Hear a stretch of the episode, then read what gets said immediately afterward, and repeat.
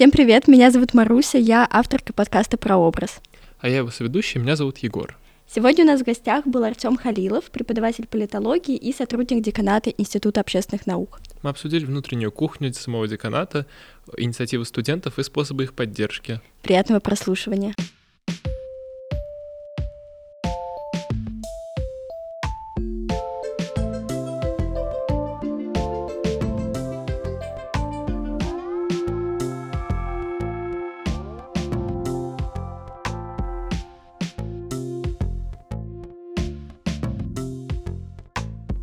Здравствуйте. Спасибо большое, что пригласили. Еще раз спасибо, что пришли. Меня зовут Маруся. С Егором, э, я думаю, вы знакомы и поддерживаете связь, что прекрасно. И, наверное, мы бы хотели начать по традиции уже сложившейся. Скажите, пожалуйста, где вы учились? Насколько мы знаем, это был Ранхикс, это очень откликается. И как сложился ваш путь? Да, моя судьба очень тесно связана с нашей академией. Так уж получилось, что вот уже почти 10 лет я работаю и учусь тут. Если говорить про то, как проходило мое обучение и почему была выбрана академия, то это оказалась довольно поучительная история, как я для себя осознал. Если же говорить вкратце, то можно выделить такие две важные траектории того, почему именно академия оказалась моей альма-матер. Ну, наверное, стоит начать с, как, как это предполагается, с 11 класса, начало как раз 11 класса. Я, как и большинство будущих абитуриентов, не знал, куда именно поступать. У меня были очень хорошие оценки, я учился отлично, поэтому для меня было сложно выбрать какую-то тра- определенную траекторию. Я очень любил историю, участвовал в множестве олимпиад, и даже так получилось, что в 11 классе смог принять участие в Олимпиаде от университета, очень известного, стал призером, но я рассматривал историю скорее как хобби.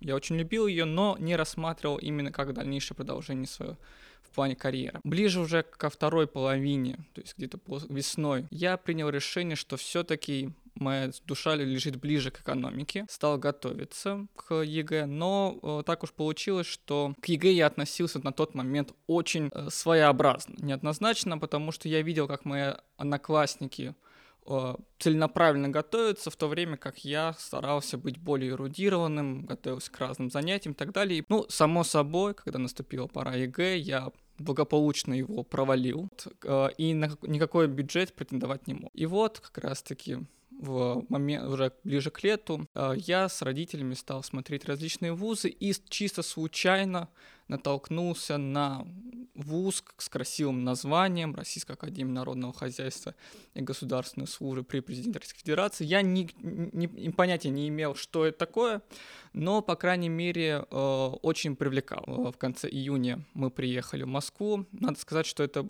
было довольно стрессовым для меня, потому что я не особо часто езжу по различным городам. Вообще никак, никогда ранее не встречался с метро. Первый вуз, который, который мы посетили, был как раз Керан Хикс. Оказавшись рано утром, а, мы причем приехали примерно за полчаса до начала приемной кампании, поэтому я просматривал ближайшую территорию. Мы попали уже как раз на, в приемную комиссию. Надо сказать, что я был предельно наивен, потому что, послушав лишь парочку людей, которые предлагали свои программы, я принял решение, что я поступлю на экономику.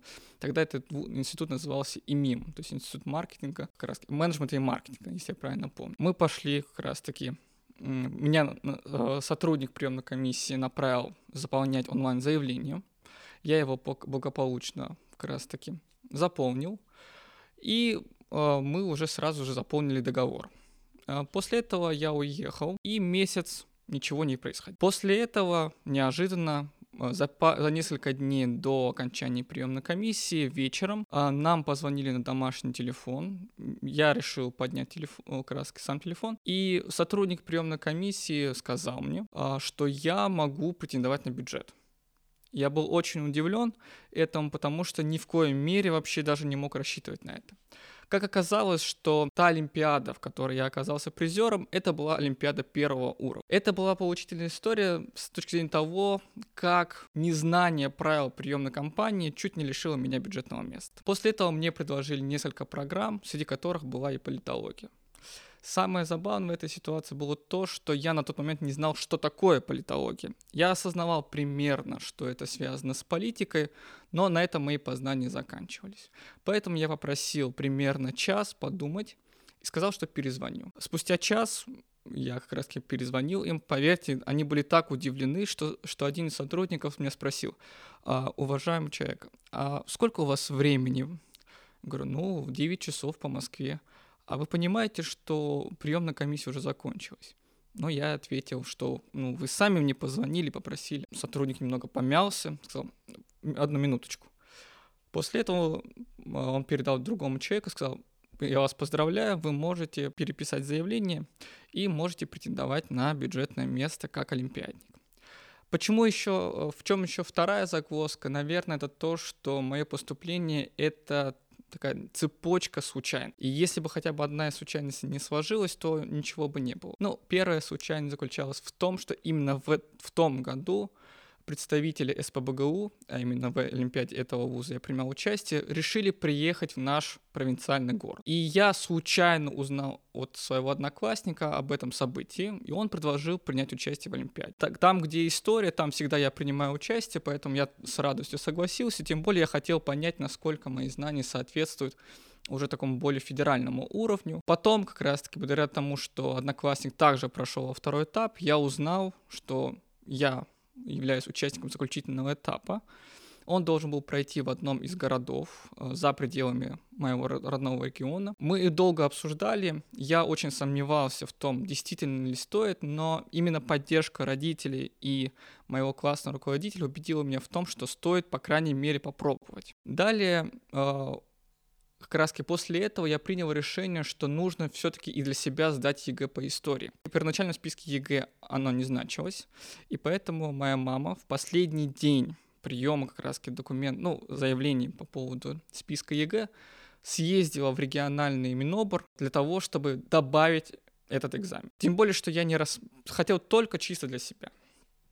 Наверное, третья случайность, очень важная, заключалась в том, что во время заявления как раз подачи заявлений в онлайн-форме, я просто для себя решил указать список олимпиад. Мне об этом никто не говорил. Я думал, ну, наверное, будет прекрасно, если у меня будет указана эта, эта олимпиада. Вот, тем более, что я не знал, что она что-то да предоставляет. Ну и в итоге как раз четвертое заключает, случайно заключается в том, что именно в этот момент а, поднял телефон я, и я смог как раз поговорить с сотрудником приемной комиссии а, на сей счет ну, смог, мне предоставили э, множество времени на то, чтобы обдумать, и поэтому я очень благодарен сотрудникам приемной кампании того года за такую прекрасную возможность. Тем более, что если бы не это событие, возможно бы я и не оказался бы в Москве.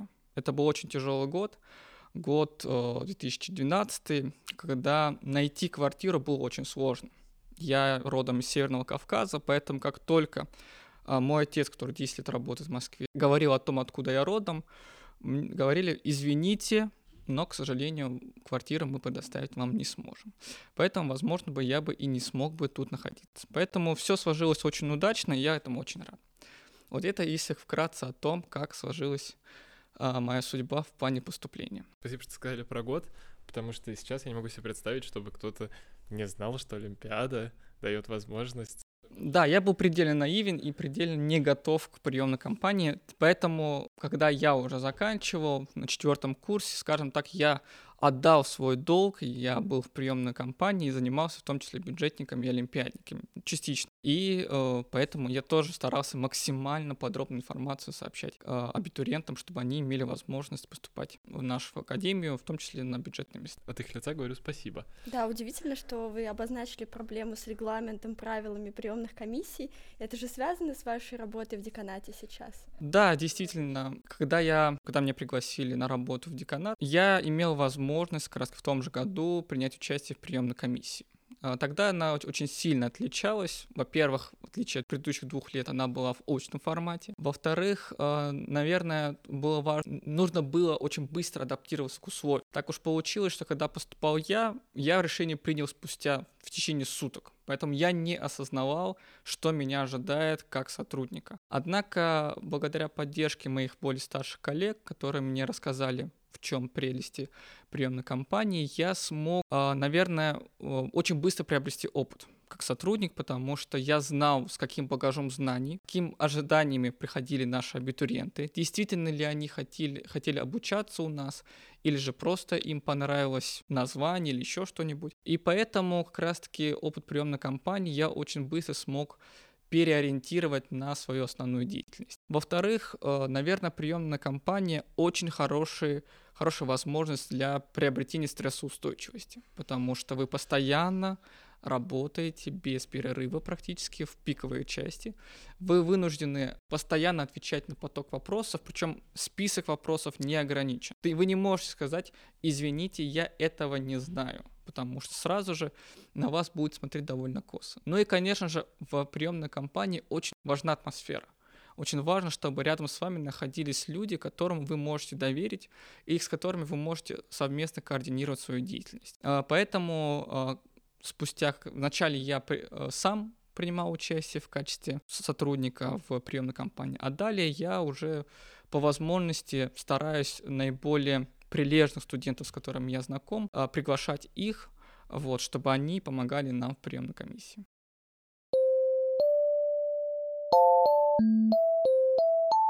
Когда вы очутились в Ранхиксе, вы как раз на атмосферу обратили внимание? Первое, на что я обратил внимание, это то, что я не могу сориентироваться. Надо сказать, что первая пара, которую мы... Начнем с того, что когда было у нас организационное собрание, а, у нас а, как раз среди тех, кто присутствовал, был один парень, как оказалось, его больше никто не видел.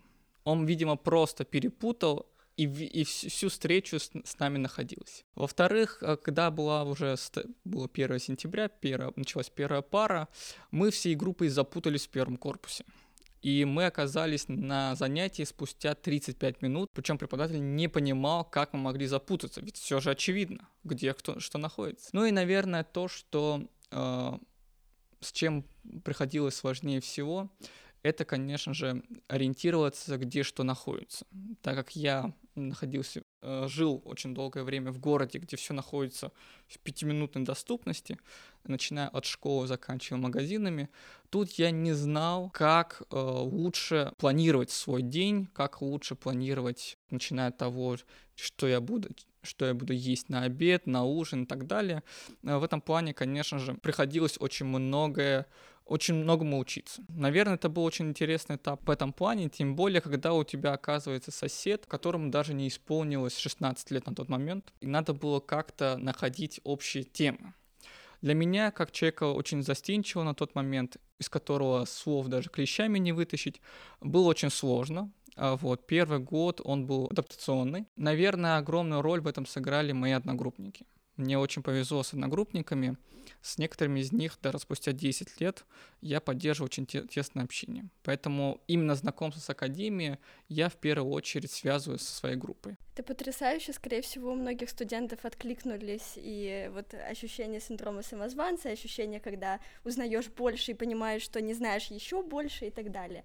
И касательно вот поддержки студентов, это тоже топик, который мы очень хотели поднять и выразить вам большую благодарность, потому что вы как пример именно преподавателя, который все интересуется активностью студентов, и это на самом деле вот с нашей колокольни очень важно и приятно. В какой момент вас это заинтересовало? Ну, я, я думаю, что это произошло где-то еще в студенческие годы, наверное, на курсе третьем. А, этап, который имеет для меня очень важное значение. Причем произошло это в, в трех важных скажем так, сегментах. Первое заключается в том, что именно на третьем курсе я стал чувствовать себя э, скажем так, полностью своим. А, причем это касалось не только учебной деятельности, мы в нашей группе старались друг другу помогать, особенно те, кто э, был настроен на учебу. Мы там разделяли билеты, э, вместе готовились. Э, к примеру, даже было такое, что те, кто жил в общаге, друг другу помогали, вместе обсуждали и все остальное. А, но уже на третьем курсе то, что то, что многие студенты называют кризисом третьего курса, стало базой для многих возможностей. Ну, во-первых, наверное, именно на третьем курсе я открыл для себя мемы. Как оказалось, что я человек, который очень редко шутил, а, был неплохо искал картиночки под определенные условия, поэтому мои одногруппники очень поддерживали, скажем так, мое творчество. Во-вторых, именно на третьем курсе пришло осознание, что то, что мы изучали, этого недостаточно. Дисциплины нередко в той или иной степени дублировали себя, а, было множество лекций. Да, они были во многом полезными, но тем не менее было ощущение, что этого явно недостаточно. Поэтому я и два моих одногруппника приняли для себя решение, что мы создадим вначале общий диалог, в котором мы будем а, выкладывать для себя разные книги, по политологии, философии и другим смежным наукам, чтобы знать как можно больше про свою специальность. Через некоторое время мы осознали, что диалог стал слишком много там раз книг, Поэтому лучший вариант это создать группу. А, мы создали группу закрытую, стали выкладывать туда. И один из нас, уже не помню кто именно, предложил добавить туда одногруппников. Вдруг им тоже понадобится для курсовой, диплома и так далее. И добавив краски наших одногруппников, одна из одногруппниц решила репост, указав, что вот мои одногруппники приняли э, создали группу, тут очень много литературы и так далее, очень много приятных слов. И мы вдруг неожиданно осознали, что добавляются какие-то люди, которых мы вообще не знаем. И, и нас как раз одногруппница никак не предупреждала по поводу репоста. Мы долго думали, что же делать в таком случае.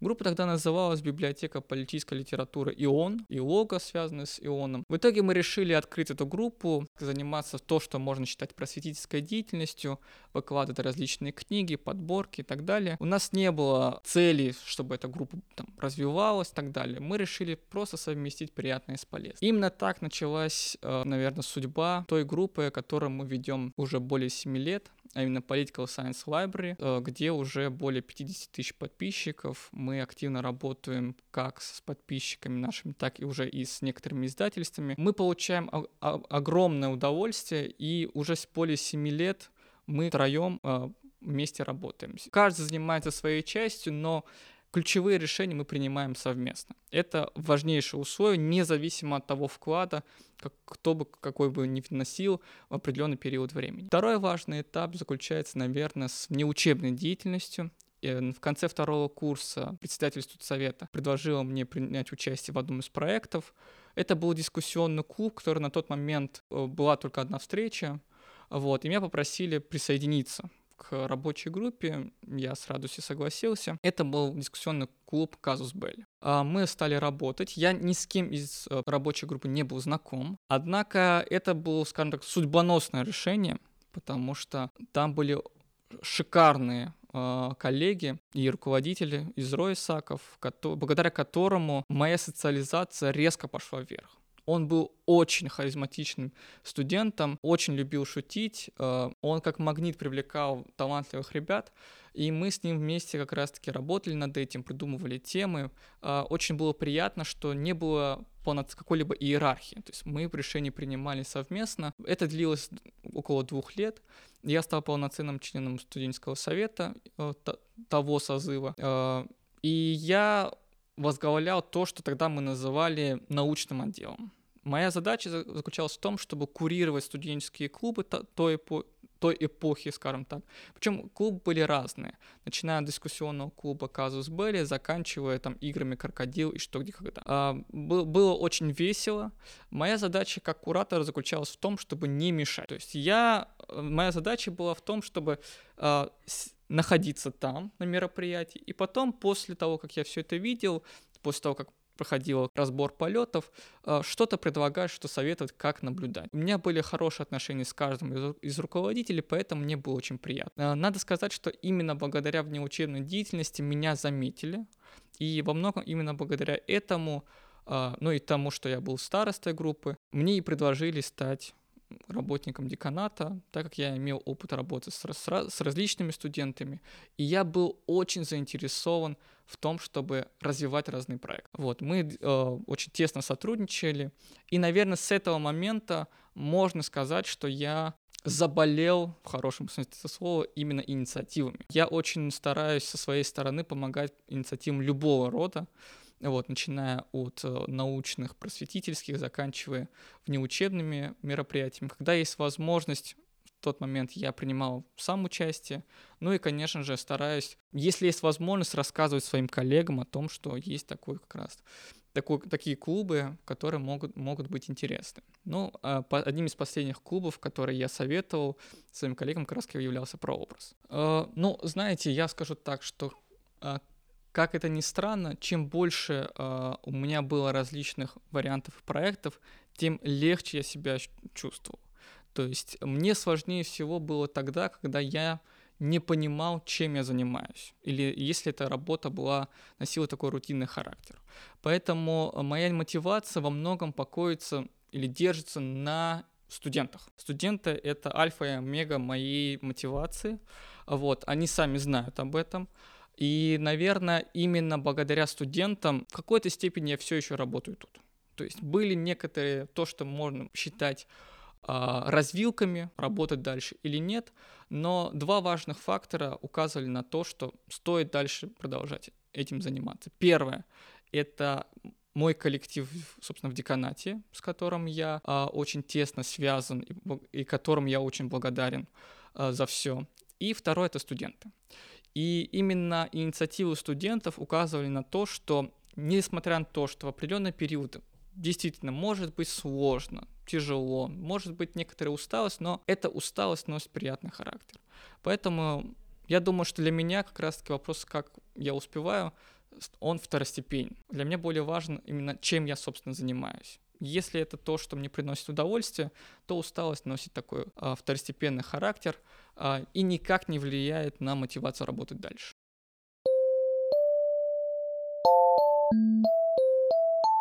Очень приятно слышать, что наш вуз — это как отдельная экосистема, в которой очень много и человеческий капитал своеобразный, э, все так взаимосвязано и все так хорошо работает, можно, наверное, так сказать.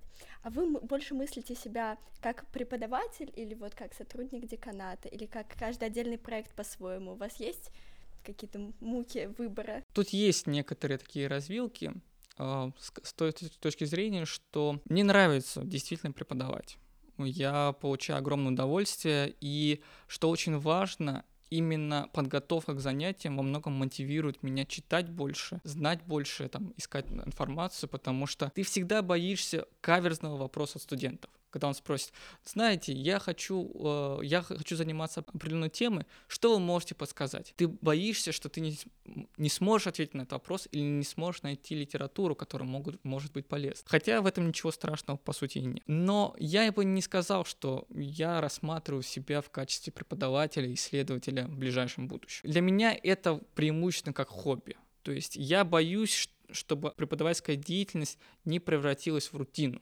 в которого вам приходится из года в год читать практически одно и то же. Для меня очень важно знакомство со студентами, потому что каждая группа по-своему уникальна.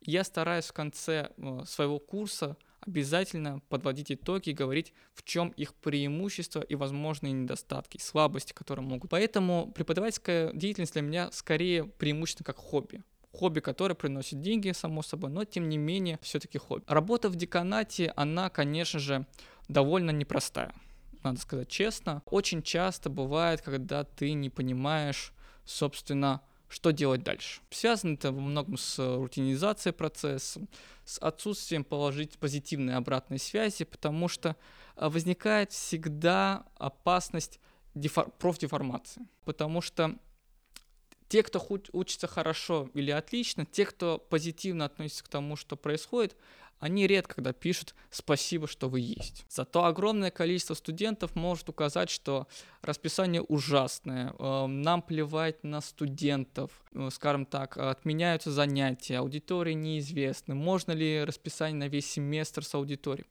Конечно же, на каждый из этих вопросов, связанных с тем, чтобы пойти на встречу студентов, мы были бы рады ответить позитивно.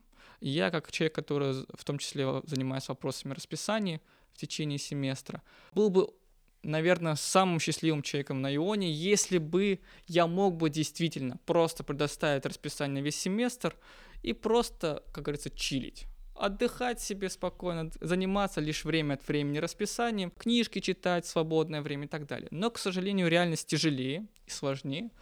И то, что известно студентам, это скорее верхушка. Мы занимаемся таким не потому, что мы получаем э, мы не дементоры, мы не получаем, скажем так, удовольствие от э, страхов студентов или того, что они не могут работать. Вовсе нет. Просто есть, есть некоторые сложности, которые очень трудно преодолимы. Это очень э, тяжкий труд с точки зрения эмоционального выгорания. А, тем более, когда у вас отсутствует позитивная э, связь. А, мы стараемся очень тесно поддерживать отношения со студентами, как, как минимум с некоторыми из них, вот, чтобы быстрее узнавать, в чем проблема, где, может ли она быть решена или нет. В этом плане преподавательская деятельность позволяет мне из какой-то степени избегать этой профдеформации, потому что я могу всегда сказать, то, что мы получаем жалобы, это лишь часть студентов, с которыми мы работаем. Есть множество других, с которыми ты, э, ты можешь спокойно работать в любой атмосфере, в любых ситуациях. Ну и второе, что очень важно, это то, что мы стараемся понятным языком рассказать, почему такое происходит. Не всегда нам удается это в этом убедить, но тем не менее. Поэтому, конечно же, э, надо быть тут э, реалистичным подходить к этому делу. Не, не стоит оценивать, что вот есть две крайности – Первое, а, когда говорят, что а, академия — это семья, ну, и все воспринимается в идеалистичном формате. А второе, что очень часто слышно от студентов, что, скажем так, а, академия — это Шарашкина контора, Шаракс, Хихикс и все остальные, которые существуют, когда к академии относятся к, к учреждению, которое уничтожает ближайшие 4 года вашей жизни. Могут быть такие моменты, действительно, но они не всегда э, являются такими. Поэтому, скажем так, учеба и работа в академии действительно есть свои минусы. Но очень важно, чтобы э, искать возможности или для их преодоления, или дополнительные возможности себя реализовать. Это, как мне кажется, очень важно студентам, потому что как только они начинают разочаровываться, любые попытки вернуть их, скажем так, в учебную деятельность, в учебную жизнь очень часто терпят крах. Поэтому очень важно как раз-таки на первом-втором курсе максимально продуктивно провести свою учебную деятельность и вне учебной деятельности в том числе. Я рад, что вы затронули эту тему, ну, потому что негативный фидбэк в сторону деканата э, со стороны кажется, что он может разрушить человека.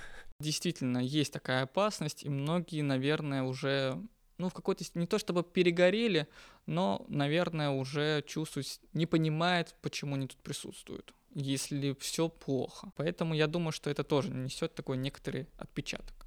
Это все риторические вопросы, потому что ощущение, что да, со многим плохо, но мы же не видим, как все работает, мы не видим, как устроена система, и нельзя поменять все в один момент. не, не токсичим.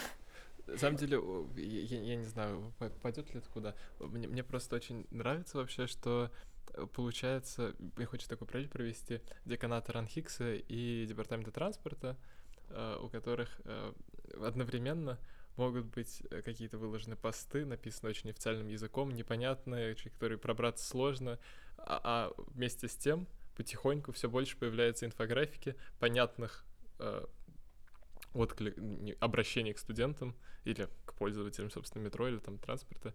А, и мне кажется, это хорошее направление. Меня радует, что вот такая разбюрократизация. Ну, мы стараемся по возможности, скажем так, быть ближе к студентам. Вот. Понятное дело, что не всегда можно публиковать мемы, как это было в концу Нового года. А Вот. А, иногда приходится краски бюрократизация во многом связана с тем, что а, наверное, особенностями самой структуры. А, это то, что как раз-таки очень часто называют ловушка роста. Мы, надо признать, мы очень быстро растем, уже более 4000 студентов, и приходится, и в том числе и штат сотрудников растет невозможно каждому из сотрудников, скажем так, а, индивидуальное отношение и все остальное, а, приходится находить некоторые шаблоны, по которым стоит действовать. Я могу сказать, что в сентябре в среднем количество писем, которые приходило на, декан... на почту деканата Liberal Arts, было примерно от 200 до 250 в день, на которые каждый студент требовал срочного ответа. А самые любимые письма, которые мы получаем, это без указания, кто он, откуда он и так далее. Но человек просит срочно ему ответить.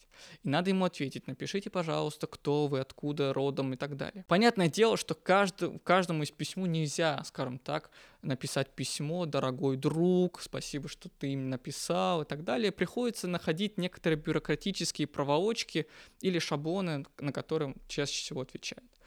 А, кроме вторая ипостась, скажем так, второе, вторая важная часть всего, всего происходящего заключается в том, что вам приходится работать одновременно в нескольких сферах.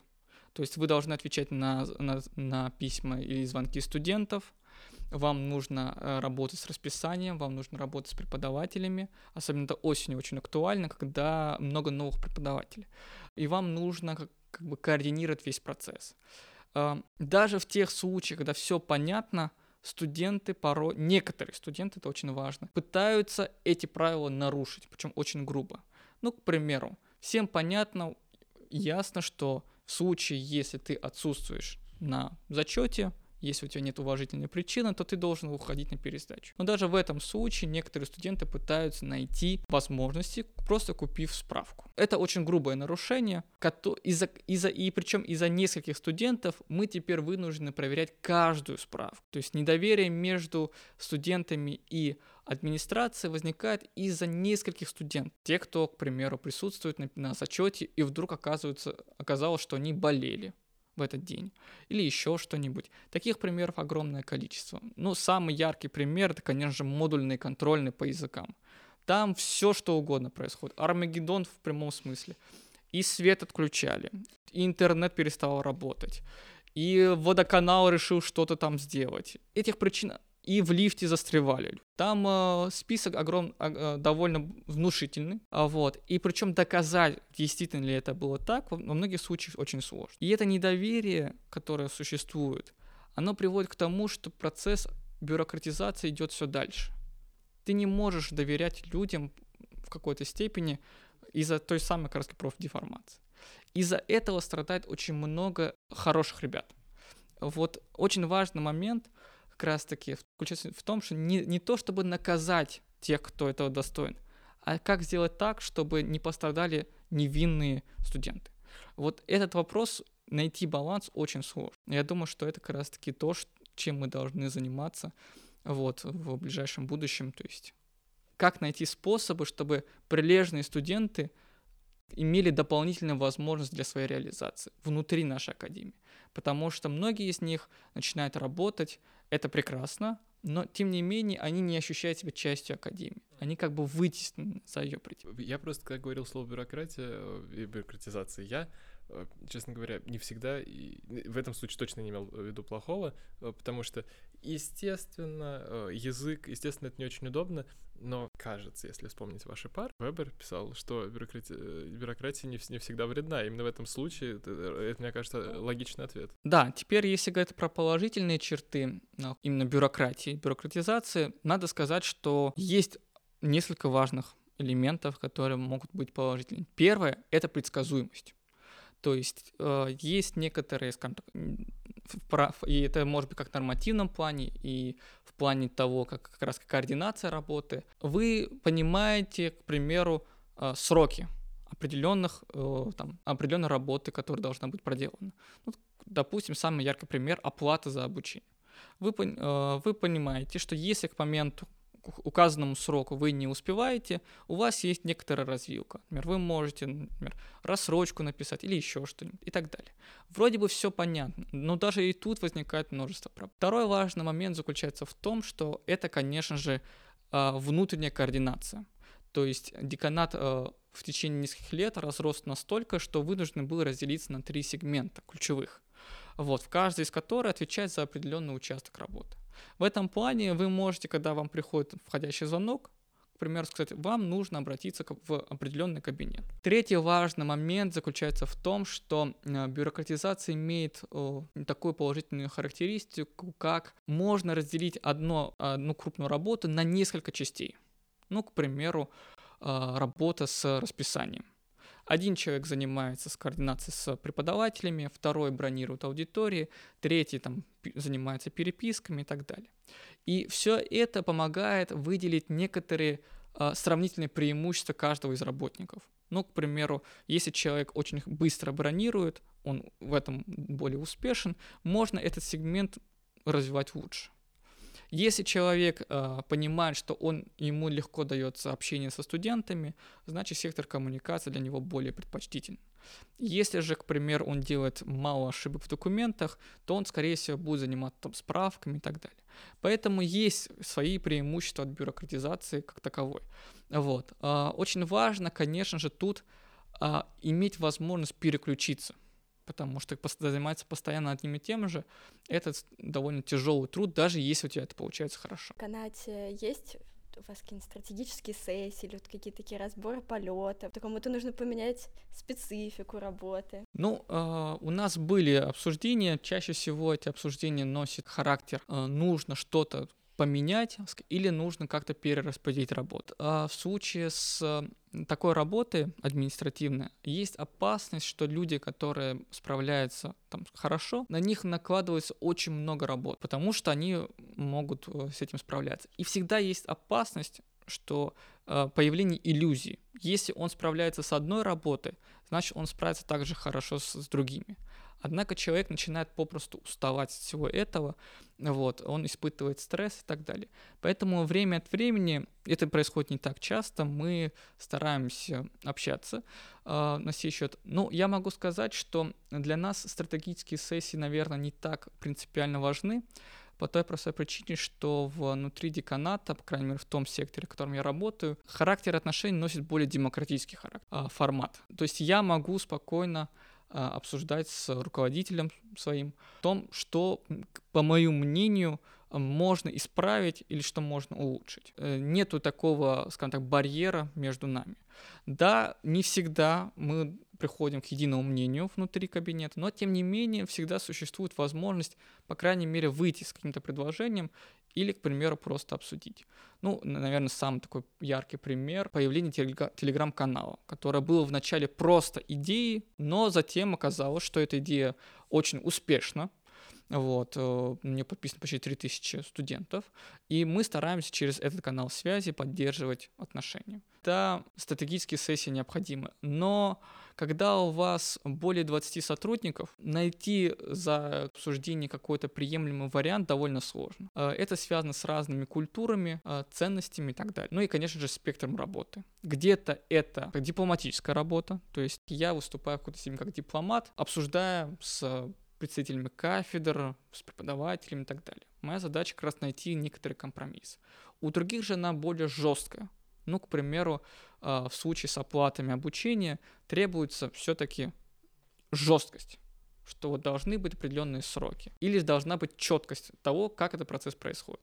Ну и другие некоторые вопросы, связанные с деятельностью в нашем институте в целом. Есть, конечно же, вопросы, которые не решаются на уровне института, а, и их очень сложно разрешить. Но это, конечно, в первую очередь аудиторный фонд.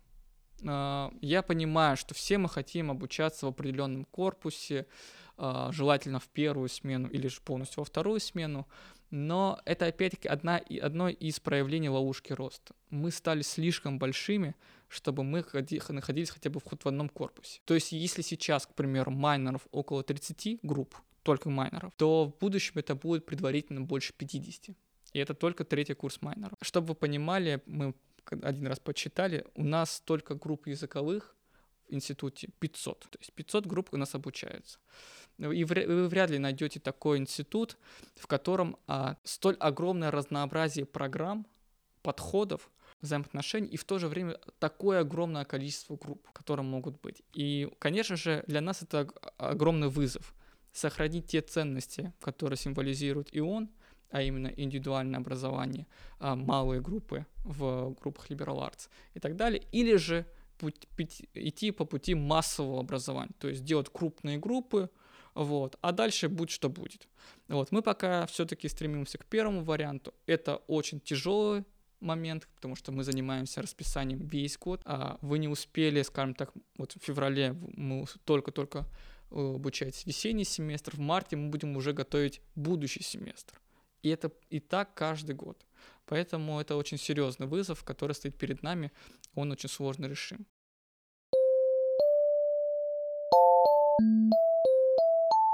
хотела немножко вернуться, спросить, вот у нас, насколько я понимаю, в ИОНе прописано, что вообще не должно быть автоматов. Я понимаю, что подход абсолютно разный, но как вам кажется, это правильная тенденция? Ну, с, э, тут очень важный момент, как вы рассматриваете автомат. То есть, если автомат — это способ, скажем так, наградить э, любимых студентов, те, кто не мешал вам, скажем так, и время от времени отвечал, то это плохой вариант, ужасный вариант. А если же ваша дисциплина предполагает упор на именно работу в семестре, а не итоговое задание, то в данном случае вариативность существует. Почему автомат с моей точки зрения, в целом может быть приемлем. А по той простой причине, что, во-первых, он мотивирует студентов работать в течение семестра. Если правила четкие и понятные, то есть э, есть возможность заработать за основную часть работы, есть возможность еще дополнительно делать дополнительные эссе небольшие там или еще что-нибудь, какие-то виды работы. То, что требуется больше необходимого минимума. Вы заменяете просто итоговое задание дополнительной работой. Второй важный момент — это то, что если у вас не письменная работа, а устная, сделать так, чтобы все полноценно, полноценно все 20 человек ответили на зачете или экзамене, когда у вас одна пара. Это практически невозможно. Кроме того, а, получается в данном случае, что студент не, поним... не может показать себя лучше. То есть, ну, баллы это хорошо, безусловно, но тем не менее баллы не единственный способ. Но когда человек получает автомат, и он понимает, за что именно он получил, он чувствует некоторое удовлетворение. Третий важный момент, автомат может быть полезен с той точки зрения, что человек, ну, студент, точнее, а, работал в течение семестра, иногда в ущерб другим дисциплинам, а, о чем иногда мои, мои коллеги-преподаватели мне говорили, а, так журили меня за то, что даю слишком много литературы, и они не успевают готовиться к другим занятиям. Они получают автомат по твоей дисциплине, и у них есть возможность подготовиться к другим.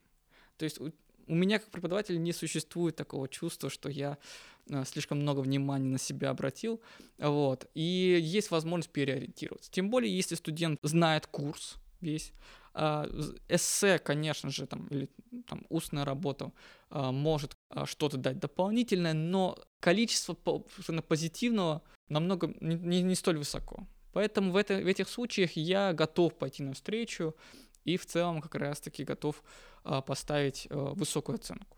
Ну и четвертый вариант это уже такой вот э, скорее вариативный. Перед тобой находится студент, ты, ты осознаешь, что человек ну, больше тройки, он сам не хочет и вряд ли сможет, исходя из того, как он построил э, сам для себя этот курс и отношение к нему. Ты можешь его наказать, ты можешь его отправить на пересдачу. Он в целом неплохой студент, не, не глупый и так далее. Просто ему неинтересно обучение или еще что-нибудь. В таких случаях ты думаешь, может быть, все-таки тройку ему поставить, ну, в целом не будет ничего плохого. Вот. И в таких случаях ты смотришь, исходя из того, как студент обучался, как он отвечал и так далее, и ты уже смотришь более индивидуально, возможен ли такой автомат э, в его случае. Вот. Это те... Понятное дело, что это все может оспариваться, это не, не приоритеты, но тем не менее это помогает э, выстроить э, четкую взаимосвязь. Ваше обучение зависит от того, насколько э, хорошо вы готовитесь, причем не просто пересказ, а именно анализ материала, и насколько вы мотивированы. В моем случае, как раз Егор подтвердит, я сторонник вообще системы свободного посещения, то есть Студент сам принимает решение, посещать занятия или же не посещать. А, для меня очень важно, что я работаю с студентами как со взрослыми людьми. Решение за ними. Если они хотят, соответственно, уйти на пересдачу, не посещая занятия, что ж, это их решение. Если же они хотят учиться, я буду только рад, потому что я понимаю, что те, кто присутствует, это те, кто принял решение самостоятельно. И я их к этому не принуждаю. А те, кто дошли до написания эссе, многие, кстати, из них, я думаю, оказались все равно с автоматом, но кто-то писал эссе все равно. Есть ли у вас любимые работы? Вот которые вот прям... Вот любимую работу я выделить, наверное, сейчас мне сложно. Я могу сказать, что меня впечатлили некоторые рецензии. А вот, ну, к примеру, э, была рецензия по книге «Против выборов», Рейбрука. А, было несколько еще работ, э, которые были представлены по политологии, которые, э, ну, скажем так, я для себя в качестве такого эксперимента создавал э, на Яндекс.Зене канал и в котором раз выкладывал э, некоторые статьи. Э, это были бывшие как раз рецензии студентов, э, потому что мне показалось, что они в целом дают представление о том, в чем э, основные идеи раз той книги, которую анализировали. Поэтому э, я стараюсь как раз-таки тех студентов, чьи работы мне показались интересными, искать для них возможности где-то публиковать. Это не обязательно журнал, само собой. Это может быть студенческий проект, это может быть э, тот же самый Political Science Library, если речь идет именно связано с политологией или со смежными науками. Вот сейчас, э, к счастью, главный редактор Ависа предложил мне сотрудничество с э, его проектом, вот, и я стараюсь как раз-таки привлекать некоторых студентов, э, вот, которые раньше как раз-таки показывали себя, э, свои работы, их работы были очень интересными. Я собираюсь в этом плане и продолжать. Вот, я, стар... я пытаюсь следить за учебной деятельностью студентов, которые мне показались а, очень умными ребятами. А, почему? А, потому что с умными ребятами порой с ними очень сложно. Они всегда требуют чуть больше, чем требуется.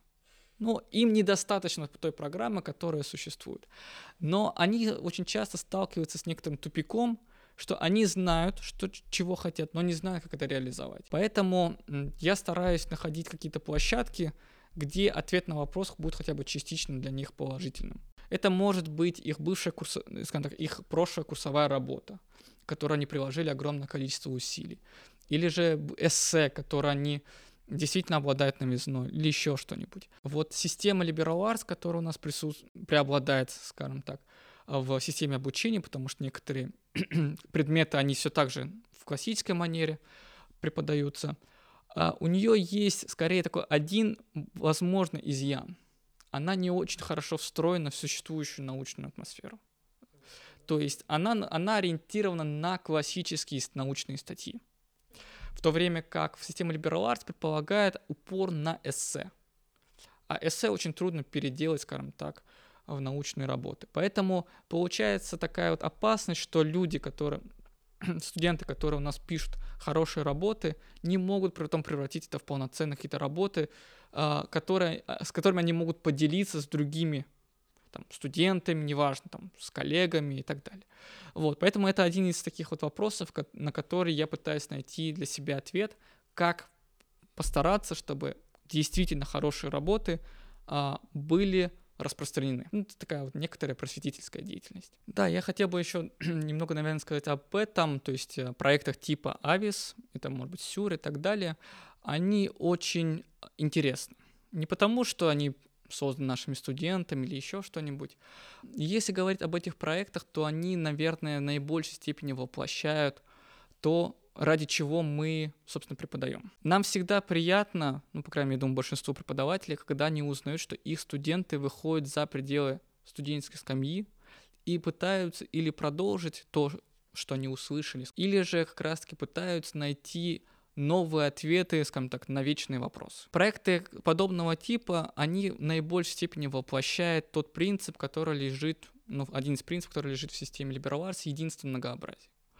Дело в том, что у нас существует множество программ, а, вот, разнообразных, начиная от сугубо прикладных, заканчивая теоретическими, это может быть филологи, там, психологи, журналисты, менеджеры и так далее. Но э, одна из, э, один из вопросов, который стоит перед нами, это, собственно, как обогатить информацию друг друга. То есть как, как э, пересечь те границы, которые существуют между программами потому что при переходе на мейджеры существует опасность окуклиться, то есть закрыться от всего того, что происходит вокруг. Да, конечно же, студенты пересекаются там на, мей, на майнерах, на язык, на, в рамках языковых групп, но я думаю, что этого недостаточно. К примеру, очень сложно понять, действительно ли студент-психолог знает, чем занимается урбанист а урбанист по поводу журналистов и так далее.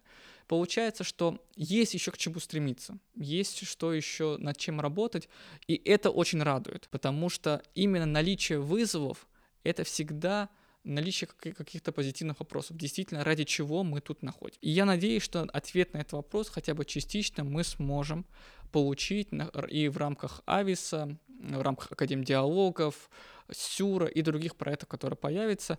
И мне кажется, в этом как раз-таки полезность внеучебной деятельности тоже, потому что э, там сталкиваются различные подходы, различные типы мышления.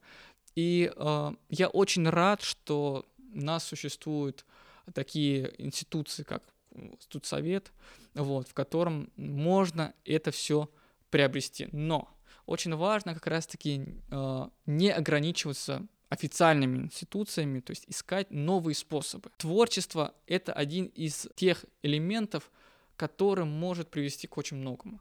Я надеюсь, что именно творческий потенциал у наших студентов очень высок, и они найдут способы его преобразования в некоторую идею, инновацию или еще что-нибудь другое.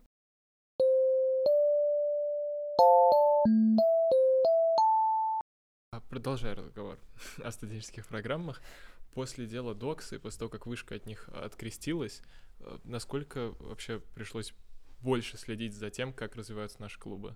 Ну, я не знаю именно как с точки зрения административной, потому что этим занимаются э, коллеги из другого отдела, вот тут среды. Могу сказать, что надо в этом случае смотреть более широко. Э, дело Доксы, наверное, было скорее заключительным этапом того, что происходит с вышкой. Потому что многих этот вуз вдохновлял своей открытостью, свободой и так далее. На летучке, когда мы обсуждали сегодняшний выпуск, я делился на самом деле мгновением по поводу того, что мне кажется, что вам удавалось модерировать дискуссию так, может быть, мне повезло с одногруппниками, мне точно повезло с одногруппниками, а, но у меня после пар политологии остается ощущение, что мы очень уместно умудрялись проходить горячие темы и при этом узнавать что-то из политической теории, не забывать порефлексировать над реальностью. Про вышку. Я совершенно согласен, не появился ли акцент на Шанинке и Ионе? Нет ли ощущения, что теперь как минимум камеры направлены на нас? И, наверное, такая, тут такое опасение, возможно, существует, и тут очень важно, чтобы оно не было чрезмерным. То есть э, дело в том, что э, очень многое делается в плохом формате тогда, когда ты начинаешь бояться лишнего. Или же наоборот чрезмерно делаешь акцент на чем-либо. В случае же с Шанинкой а, действительно она старается сохранить дух свободы, который она заявляет как один из э, важных сегментов, но надо сказать, что надо быть э, реалистично оценивать, что масштабы Шанинки и масштабы вышки, но они очень существенно отличаются. Я бы тут скорее бы ориентировался даже возможно, еще в связке с Европейским университетом, который столкнулся со сложностями раньше, чем мы. А в случае же с ионом мы являемся частью огромного вуза, поэтому в любом случае а, это оказывает на нас все равно влияние и позитивное, может быть, где-то может быть где-то это и негативное, этого я не знаю. Поэтому в случае с ионом очень сложно определенно ответить на вопрос, действительно ли ион может заменить вышку. Ну, потому что у нас очень много программ, а многие из них а, не связаны с политической деятельностью как таковой, там как раз или с тем, что связано с активизмом. Есть, есть вероятность, что часть преподавателей, которые раньше были в вышке, действительно окончательно будет у нас. Но я думаю, что для Иона сейчас а, основная сложность заключается не в том, что может ли она заменить вышкой. Она не должна задаваться этим вопросом, потому что учебный процесс продолжается. Мы не должны заменять кого-то, мы должны сохранять свою индивидуальность в какой-то степени. Вопрос главный другой. Как при текущем росте сохранить те ценности, которые были заложены в самом начале. Как сохранить фактор индивидуализации образования в том случае, когда у вас более 4000 студентов, чем разного рода. Есть э, те, кто там учился на отлично, на олимпиаднике и так далее. Есть те, кто слабо учился там э, еще в школе и продолжает сейчас и так далее. Как и в том и другом случае найти приемлемый ответ, кто мы есть на самом деле. Вот, но я думаю, что мы преодолеем эти сложности, и надеюсь, что мы выйдем оттуда более сильными, более сплоченными, а сможем для себя уверенно сказать такие сотрудники, преподаватели, студенты Института общественного. Ну и, конечно же, шанники. Спасибо. Мы все очень Спасибо. в это верим. Э, да. И невозможно закончить словами лучше.